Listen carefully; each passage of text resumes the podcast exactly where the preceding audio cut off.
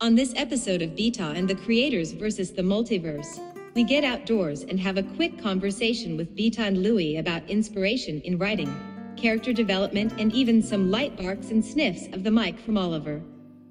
Enjoy the conversation, and we are excited to record more topics outdoors and in person.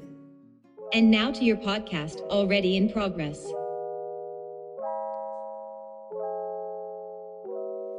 We're outdoors. It sounds amazing. Got Bita here and Ollie.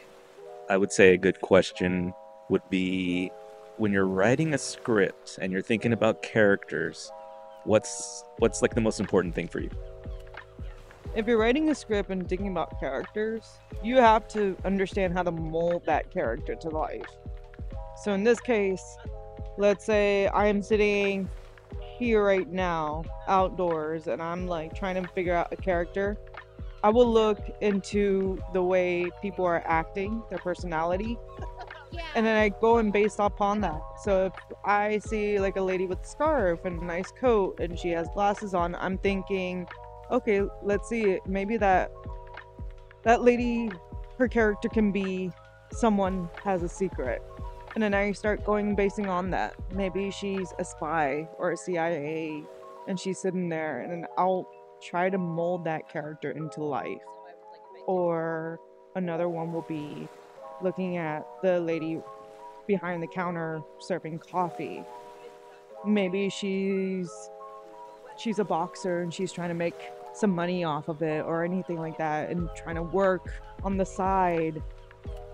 It's just so many things you can do with the characters. You just have to figure out what's the concept and what people like the audience want to know and want to see and learn from it. So, visual cues, uh, looking at somebody's clothing, facial expressions, even, and the environment can really be a good indicator of the creative process of how you would make that character come to life. Yeah, I like that. What can be a struggle once you have the character in mind when it comes to the the plot itself or the stories? Like if this great character that you developed, uh, like you said, like maybe like a CIA person or somebody that's undercover, you have the idea for the for the character. How do you put that into the script? Is it hard or does it help? Sometimes it's hard. Sometimes it's the language how do you make that language come out for that person?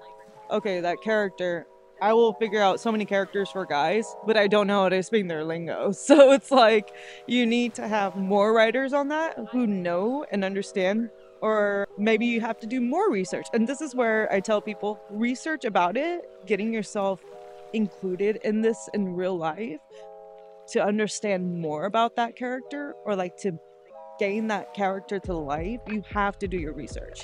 So, CIA, if I wanted to know more about it, I will find someone or research more about into that CIA. How do they act? How do they talk? How do they do their facial expressions in a way that I can put in the script? Or boxers, how how do they react in real life? And so I have to think about it like that. It can't be coming up to you unless you're a freaking genius and you know everything in life. That would be cool. But it comes with like writing comes with a lot of doing research like you're in school. Yeah i, I agree because i think you brought this up in the previous podcast. Being able to speak the language of that that character whether it's their profession what where they come from if you don't write to that it's not going to feel genuine and it's not going to feel believable.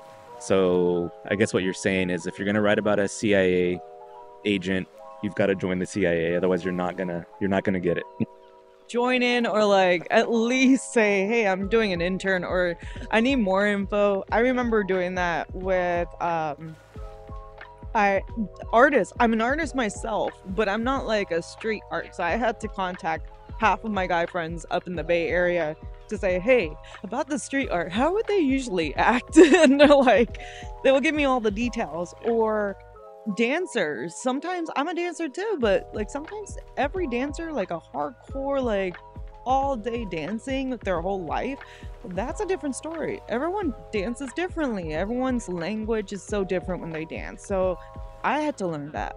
Or management. Sometimes people who are managers, we have different ones for different films like Mad Men or Suits or um, The Good Wife. They all have like different sort of way of doing management and how office places are. But when you look at it in outside world, outside of the movie or like the TV industry, you're going to see something different. So you have to like do your own research on that part.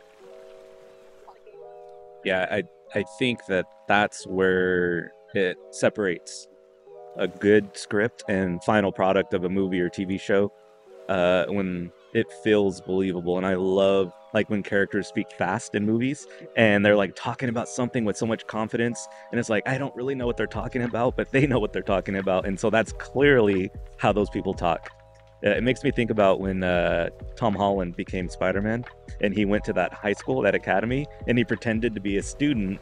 And he was like, he said it, he was going to do it as a joke and uh, they actually sent him to the to the school and i thought that was so funny to hear him talk about that. All right so how important do you think it is to think about soundtrack music um, location as you're writing the script? Do you think that's good to think about that first or does that come after you have your story?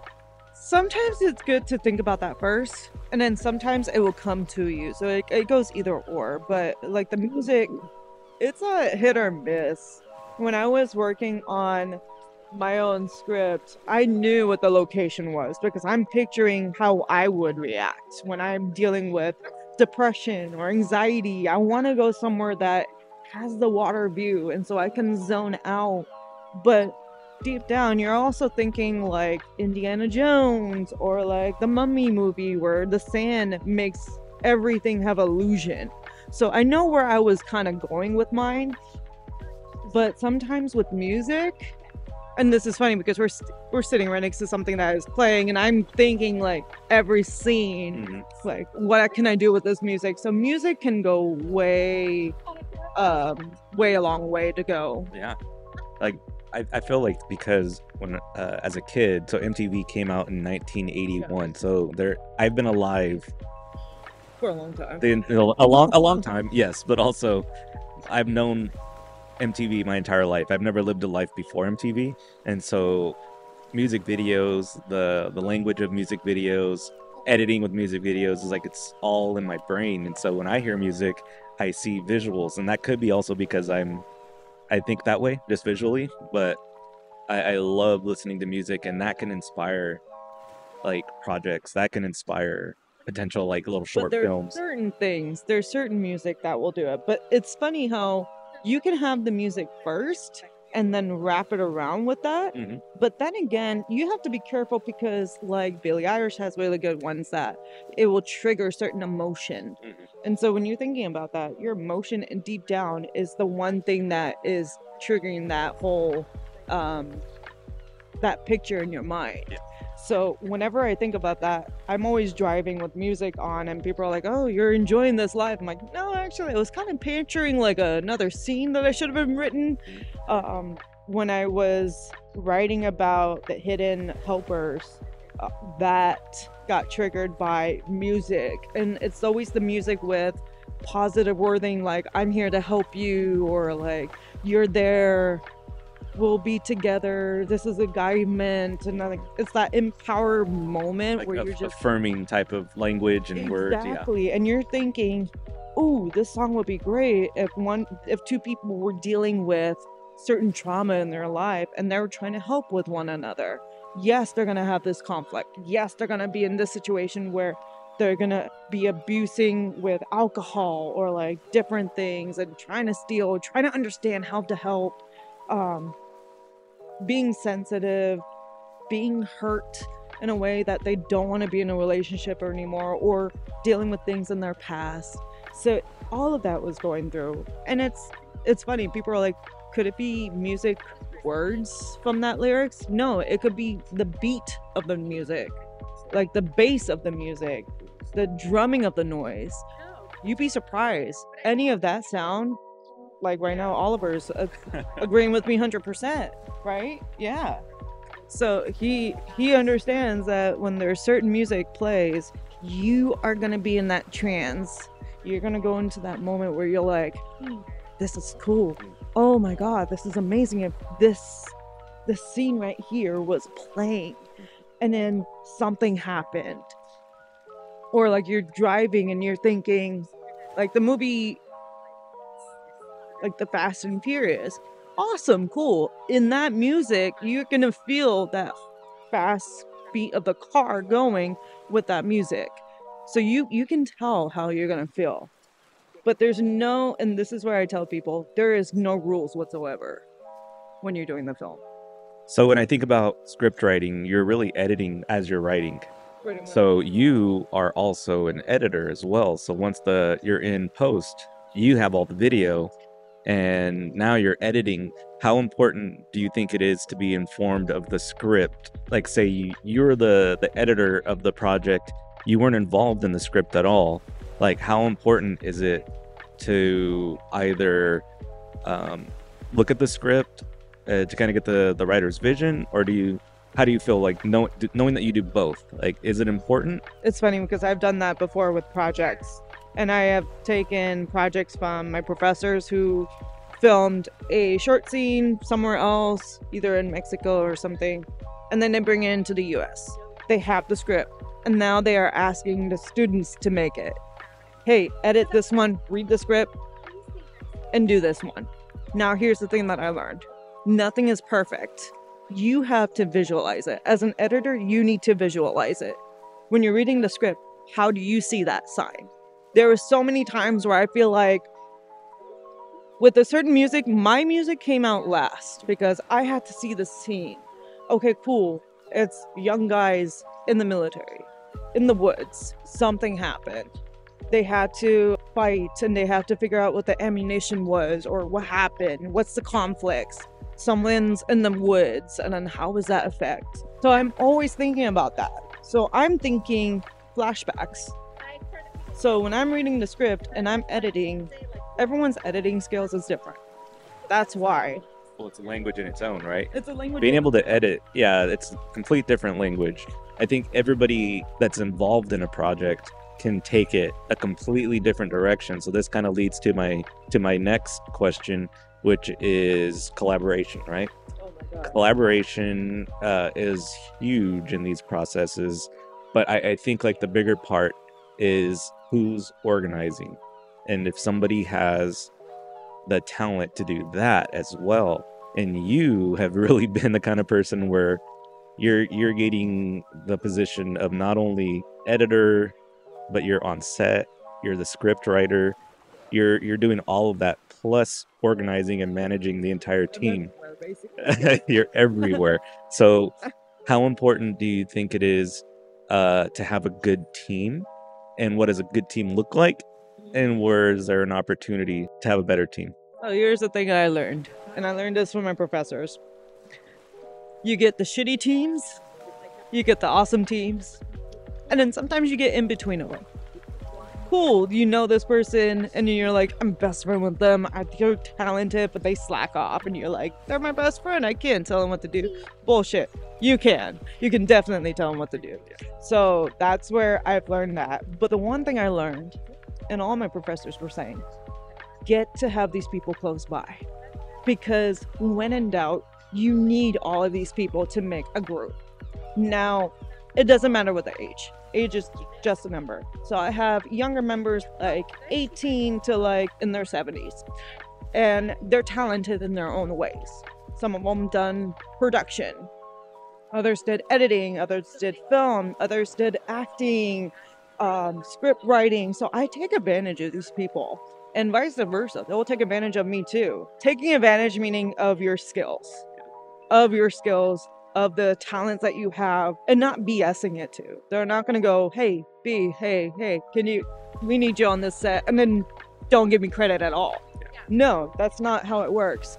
If you know green screen, I'm gonna give you that credit. If you know how to write this son of a bitch and character that I'm struggling on, I'm gonna give you that credit. uh, if you know what sound to make, all the soundtrack, all the music by raw feeling, dude, take it. I'm gonna give you that credit. You're gonna win the award. You're gonna do it. Like that's how we have to work together. Not everything you can do by yourself. I've I've dealt with a lot of people who haven't seen me, who didn't want to commit or give me the role. I had to nag. I had to complain. I had to express what I can do in order for them to see me. And I've got others who they know me so well, and I think one of them, one one girl younger than me, she's like, Bita's a badass bitch, and she doesn't even know it yet. Like she's blind to the floor, and she's still doing this. My concept of this, even though if it's a project, think of it like it's your job. You want something real? You want to win this award? You want this so bad? Do it. I've woken up people at like nine o'clock in the morning. Oh, did I wake you up? Oh, can you roll into this computer really quick? You have to get this editing done. I I really have no sense of like emotion whatsoever. I'm sorry, but I'm not sorry. You got to get this done. You signed up for this. You're doing this. There are times where people are like, "This is just a project." No, in my head, think of it in real life. You're you're not gonna get past it. Is any of the producers gonna give a shit if you have a job? No, you they're gonna make sure you get this done. Even though you're not getting paid, you have to make it like a training technique. Okay, writer's block. What do I do? Go to another writer. Figure something out. Oh, editing. This is not working. Okay, ask questions. Meet up with another person meet up with the producer, ask him. Or the scene is not working, plan B. Make it happen. And this is where I have been told many times you struggle, deal with it, get up and go. Always there's a solution. If you have problems shooting, if you're having a conflict, you figure it out, you go with the flow. Sometimes people don't know how to do that and they have a shitty film which happens. It really does. Well, and I think with that, they didn't reach out for help, like you're saying. They didn't ask for they didn't ask for um, advice. They didn't seek out people that could assist them in those in those parts that they were struggling with, and then to the final result, it shows. Yeah, so I think that's super important. Oh, this let's do let's do something fun to wrap it up. Okay, you love behind the scenes videos. You love those projects. What is one that inspired you after watching it? Oh my god. What inspired me? Dear Lord. There's a lot of things. And this is going way back when I was like 10 or 14. Harry Potter films. I was watching behind the scene, and that's where it struck the most, where you're like, you can do this. Yeah. You can make things happen. Oh, it's not like a fairy tale. It has to be made. But you start looking at all the cool scenes, like the whole teaching, like trading the animals, um, getting the special effects, robotic scenes. Like, I was, I most likely was figuring things out as I was watching the behind the scenes stuff where it was like a candy shop. To me, it's like walking in the candy shop. And I know for sure if I went to Disneyland, I'm just gonna be more intrigued of how they made the roller coasters instead yeah. of riding them. like I've done that plenty of times where when you go onto the on any of the rides, they're gonna say it's always the same thing. Keep your hands and feet to yourself and make sure you're not doing anything. Thank you. After the sixth time riding that ride, you're like sticking your head out, going, yeah. "Cool, is that what it is?" and you start doing things. That's how I am. That's what I'm doing. People will be like, "Oh, you want to watch Jaws, Mike? Give me one day." Not to watch it, just to watch the behind the scenes stuff, and then I'll watch the film with you. Yeah. Um, I did that with Spiral, which I was so intrigued of how they made it. The scenes were so much fun, and it's a language that you you're dying to express and tell people. Yes, it's like you know you're spoiling for them, saying, "Hey, this is not a real tunnel," and you're like, "God damn it, I just ruined it for everyone." um, but it's something that you really are intrigued, or the animation part how they made it, how every picture, how every um, Pixar films are so made and created, brought together in real life. in a way, get the voiceovers to be intrigued. Like that's how I figured out when I was 10 years old doing the Stitch voice. And I, I kind of surprised my mom still. She's like, "This is what you do on your on the recess days, like just damaging your voice." Um, yes, I, I it's not damaging. It's like creating something that you you know you have talent, and then it's like hidden. You're like, oh shit, I could change my voice. Oh my goodness. And then you're just like having fun with it. And that's that's where I told people I'm like, there is no way of explaining this. There is no way. You either love the filming or you don't. You can't explain it. Yeah. You're you're either a person that watches the movie for the movie or you're a person that watches it for the art and you need to see how it was created. Yeah. I'm the same way. I think the big one for me was uh, the behind the scenes for the Matrix, like the first Matrix, like just with the bullet time and Yeah. how they shot everything and how much they were able to use computers like really for the first time. Uh, that was a big reason why I ended up going to school for that. Uh, that opened my eyes a lot. That and uh, when I was a kid, Roger Rabbit, like the behind the scenes for Who Framed Roger Rabbit, being able to understand how they animated everything with the real life footage, it blew my mind. Well, that was a great little chat, learning a little bit more about your process and some of the inspirations. Thank you, Bita, so much. Ollie, thank you. The sniffing. Oh, give me kisses? Okay, cool. Goodbye.